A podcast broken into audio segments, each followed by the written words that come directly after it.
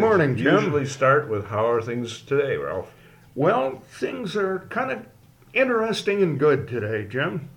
How so? Well, we uh, found out through doing a little searching around on the internet that A, we're on Spotify, Yeah, that was a real surprise. and B, we are number 64 in the top 100 uh, podcasts about psychology. Wow, Yeah. that is pretty exciting. I'm I'm excited about that, Ralph. Yeah, it's uh, it's really uh, kind of good. It indicates that uh, there's the occasional people listening to us. Well, we do have. It says on Facebook in a Facebook group, um, twenty-seven thousand, and uh, so, but we don't know where you are. So hey, get in touch with us sometime. Yeah, send us some comments. We we always enjoy reading them. Yeah, we're going to do something a little different today, Ralph. Normally we look at one subject and maybe do three or four um, podcasts like AI or, or social media. Today we're going to take a look at three different things in the world of psychology that are kind of interesting, and our listeners can find more information about these things under uh, Learn More. Okay. And then uh, we'll also talk a little tiny bit at the end about a course that we're working on. No, we've worked on and we have it available on implicit bias training for healthcare professionals. okay. Uh, and one of the things, speaking of healthcare, that we're going to talk about today, uh, just to lead into it, is the magic of sleep. Now, we've talked about this before. Sleep is certainly a, a biological necessity, um, but it's kind of interesting that there are different, I guess, there are different time periods for sleep. Uh, young children, you know, babies, will sleep for 16 hours a day. Now, if you ask the parent of a young child, uh, newborn, you know, does the kid sleep? They'll tell you, no, never. I don't get any sleep. But actually, the the research says that they sleep about 16 hours or so. Okay, so about uh, two thirds of a day. Yeah, and we know that teens should be getting about nine to 10 hours sleep. Okay, growing, developing bodies, developing minds Yeah. uh, need more sleep. Uh, yeah, unfortunately, the teens that my colleagues and I work with are not getting anywhere near that amount of sleep, and Yeah. it shows in their performance. Right. But how about uh, people in um, oh, senior citizens? Senior citizens probably uh, should get more sleep than than they do. One of the things that uh, seniors often say is, "I lie down and."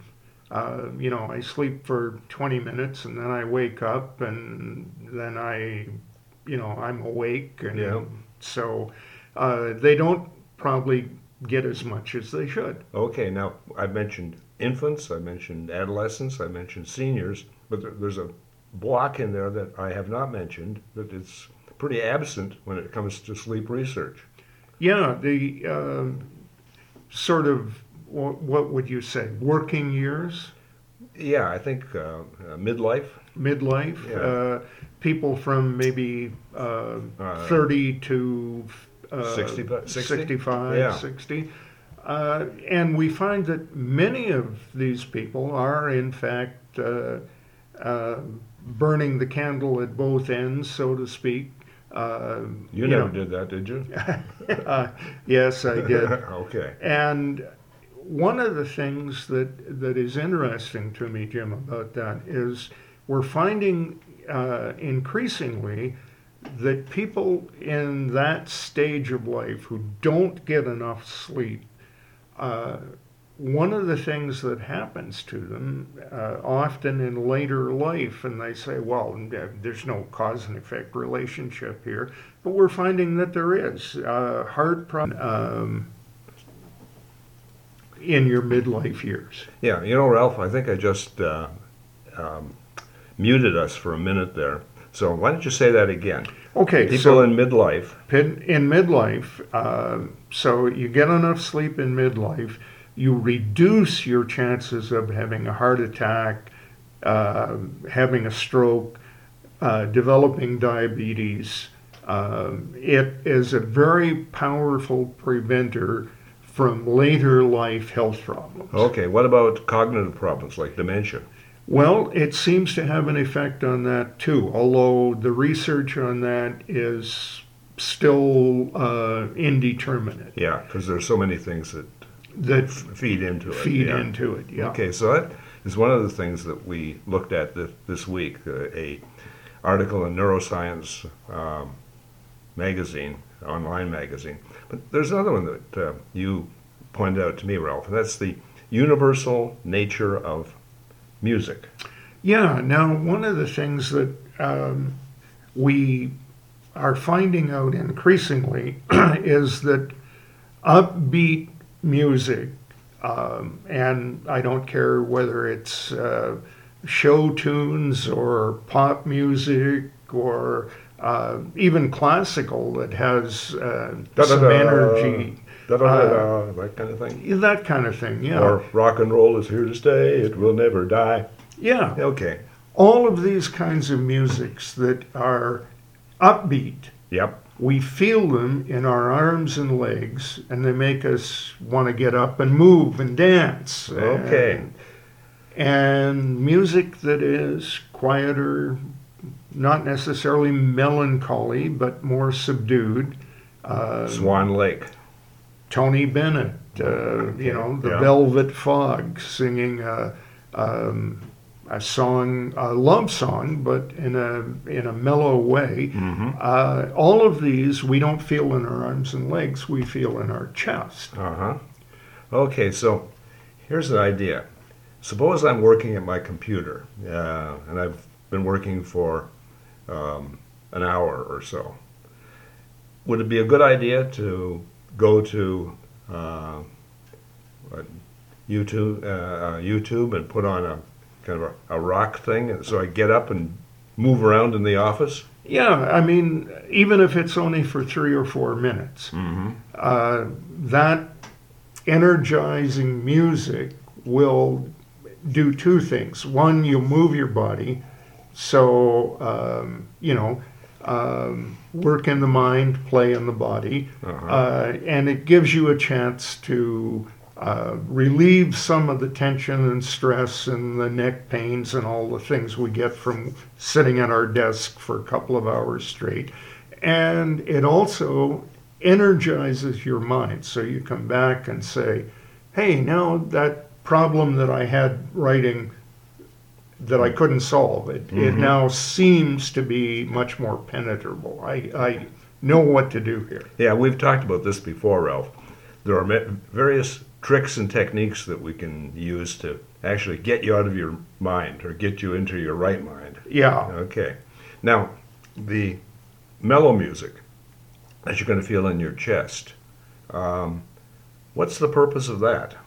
Well, um, suppose, for example, that uh, you come home and you've had a, a stressful day, and and somebody has come along and uh, given you uh, a problem that you don't know how to deal with, and you're Ah. wrestling with that all the way home in your car or on the streetcar or however you get there. And you get into the house, and what you want to do is just say, I've got to calm down here. Aha, okay, so, it's a calming response It's a calming response. for, for the, the, the stress that you may have experienced as you're confronted with this particular problem, okay? Yeah, and then one of the things you can do then, when once you get kind of calmed down, is put on some danceable music and dance around your house. You might look like an idiot. I mean, I look like I'm having a, a spastic attack when I dance, but hey, I have fun, so you Yeah. know. And especially if you're in the uh, uh, safety of your own home, right? yeah, your uh, your partner might look at you and say, "Is something wrong, dear?" but uh, Yeah. you uh, Sheila does that all, all the time with me. Okay. Um, so you calm and then you energize, right? right. Yeah. You know, there's music on, on YouTube that uh, I like, and it's uh, often referred to as sleep music. Sometimes it's referred to as harmonic music. And I think I'll find one and put it up under uh, Learn More uh, so that people can experience it. because when I do therapy with my uh, younger clients, if I were to put on Swan Lake or something recognizable, they'd go, "Ooh, you know, what are you doing?" But I can have this other stuff in the background, and I can actually see the calming effect of this. Uh, sometimes it's called space music. Okay, yeah. Um, I uh, I remember a uh, a program on uh, PBS years ago. uh, Echoes? Echoes, yeah. It's still there, I think. It's you know, I think probably still there. I yeah. think on it, it, on our PBS station, I think it's from six o'clock in the morning to eight o'clock on Sunday, when most people are probably sleeping anyway. but if I can, if I have long-term enough memory, I, I'll see if I can find that. okay. Uh, John Diliberto, I think. Yeah, Yeah. and uh, then you know we uh, we have uh, bounceable dance music, we have calming music, we have um, you know music. Um, oh, think about the old uh, westerns that a lot of us like. Uh, yeah, many of the uh, pop qualities, I guess you would call it, of westerns have very little to do with the guys in the white hats and the guys in the black hats. We all know how it's going to come out, but the music itself pulls us into the story. You know, that's a really good point, Ralph. I had not thought of it. I know you are a big uh, Western fan, of, and uh, you know, I think back to my uh, younger days. The Lone Ranger had uh, a specific theme, right? Uh, Right. Uh, William Tell Overture. The William Tell Overture, Yeah. yeah. But the one I really remember is the old Clint Eastwood spaghetti westerns, Right, and they right. have this wild, eerie music. You know. Yeah, and uh, that was part of their attraction, I think. Mhm. A lot of people didn't think about the music Yeah. in terms of the the movie, but it was something that was just there and it pulled us in. Yeah, it's like I mentioned a moment ago, having music, the the uh, calming music in my office when I'm working with a, a child. You know, it doesn't. It it's not subliminal. It's not even you know the, the kid is uh, uh, aware of the music, but it's not obtrusive. And it, Right. As you say, it, brings them in. Okay, so music calms the savage beast or is abreast. Yes, Okay. yes. Now, in addition to music, um, we also have found uh, that some recent research uh, done in actually Norway has revealed the importance of something that many people have kind of put away as old fashioned. What's that, Ralph? That is the power of the pen. The power of the pen. Yes. Okay. Now, the power of the pen is not so much in the idea that um, you write immortal, deathless prose with a pen, Mhm. although we'll talk about that in, in a little bit. It's the idea that instead of sitting down at your computer and keying things in with limited finger movement, actually, when you're writing by hand, You've got much more You've got much Uh, more arm and hand movement. right. The other thing is that it activates different centers in your brain. So it's more of a connectivity thing. Right. And one of the things that we're finding is uh, that if you write by hand, um, you take notes, for example, in class by hand, you're likely, more likely to remember what you write by hand than you are if you bring in your tablet and key in your notes. Mm-hmm. So people who key in notes, they might get very effective note-taking ability in the classroom, sitting there keying it in. But then they find that they, uh, two weeks later, have to go back and review their notes and think about them because they don't remember what was said in class two weeks ago. Mm. People who write by hand have a better memory of what happened in class two weeks ago, whether they review their notes or not. Interesting. You know, you mentioned that a while ago, and you challenged me to challenge my very small class of seven students to uh, take notes by hand versus using the uh, the keyboard. And I have not done that yet, Ralph, but I think I will. But I have one student who ha- has a tablet, uses a tablet, but she writes with something or other on this tablet. Okay, so she's doing handwriting Yeah, on a tablet. yeah. I hadn't. I I don't know exactly what's going on there, but I one presumes that there's a translation program that takes her cursive and turns it into typeface. I guess so. It would be interesting to have her on the podcast Yeah, because this whole idea of, of being able to express yourself well in written form versus handwritten form versus the typed form is something that both you and I have experienced.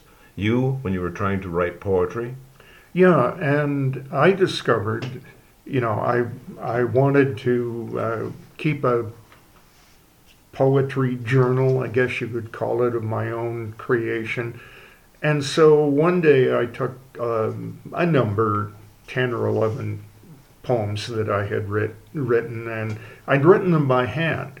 And so I sat down at the keyboard and I, I put them into um, a um, Times New Roman, I think was the default I was using at that time. So I typed them in. And to a, yeah, it's a nice, neat font. I've seen Yeah. your handwriting, Ralph. yes, uh, and chicken tracks. Uh, you know, I I think I qualified for uh, an MD basically just on the the uh, illegitimacy of my handwriting. uh, but Is it illegitimacy? well, There's another word. illegibly. Okay, there you go. Uh, so anyway, I, you know, I wrote in this. Uh, oh, I'm, you know, keying them in, and I've got them.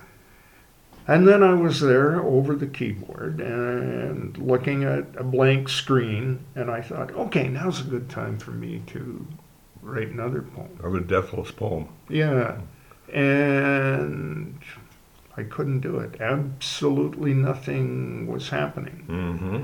total blank, just like the screen. Now, 15 minutes later, I'm sitting in the living room and I've got um, a little notebook and a pencil, and I'm thinking about, you know, how nothing came to me. And I started writing, nothing came to me. And then, Sitting here upon the couch, yeah. nothing So, came to me. Nothing came to me. Uh, A knock so- upon the window. A raven did I see? Whatever. Yeah, and so 20 minutes later, I had another poem that had nothing to do with uh, Nothing Came to Me. But, you know, I, it, it was just a very different experience to find that I could, in fact, write the kind of poetry that I, I wrote, which, believe me, was not poet laureate stuff. But I could not do it on the keyboard. Yeah, that's pretty interesting. Now, I had a similar experience. Most of the stuff that I have written over the years, I've written, I think, uh, 50 articles and 10 books, and almost all of it was, first of all, written with longhand.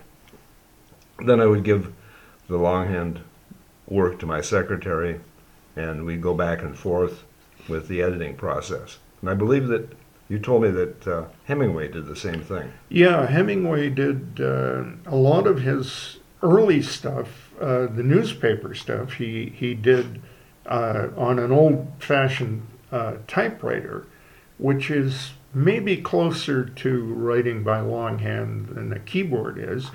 But once he became um, fairly I wouldn't say wealthy, but once he was able to afford a secretary, he started writing all his stuff by longhand, giving it to the secretary. She would type it in, in a, again, an old fashioned manual typewriter, give it back to him.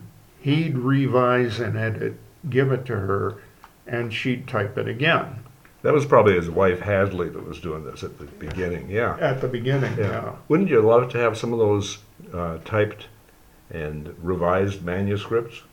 That would be very interesting to Yeah. find, you know, because Hemingway is is really known for writing very short, clipped sentences. I mean, that was the, the Hemingway style became something that everybody was trying to emulate. Right. It was called experimental writing at the time, and Gertrude Stein and Alice B. Toklas were you know proponents of it. Um, you know, we can get into into writing and the the creativity of writing, and I think maybe we should do that, Ralph, in the next uh, podcast. We'll look specifically at how you get your ideas down Yeah, and and maybe where they come from. But in the in the meantime, uh, let us simply say we'll continue this conversation next podcast. Yeah. And in the meantime, and look at uh, uh, learn more to see about implicit bias training. okay. Talk to you next podcast. In the meantime, This keep your Jim. stick on the ice Because we're all in this together.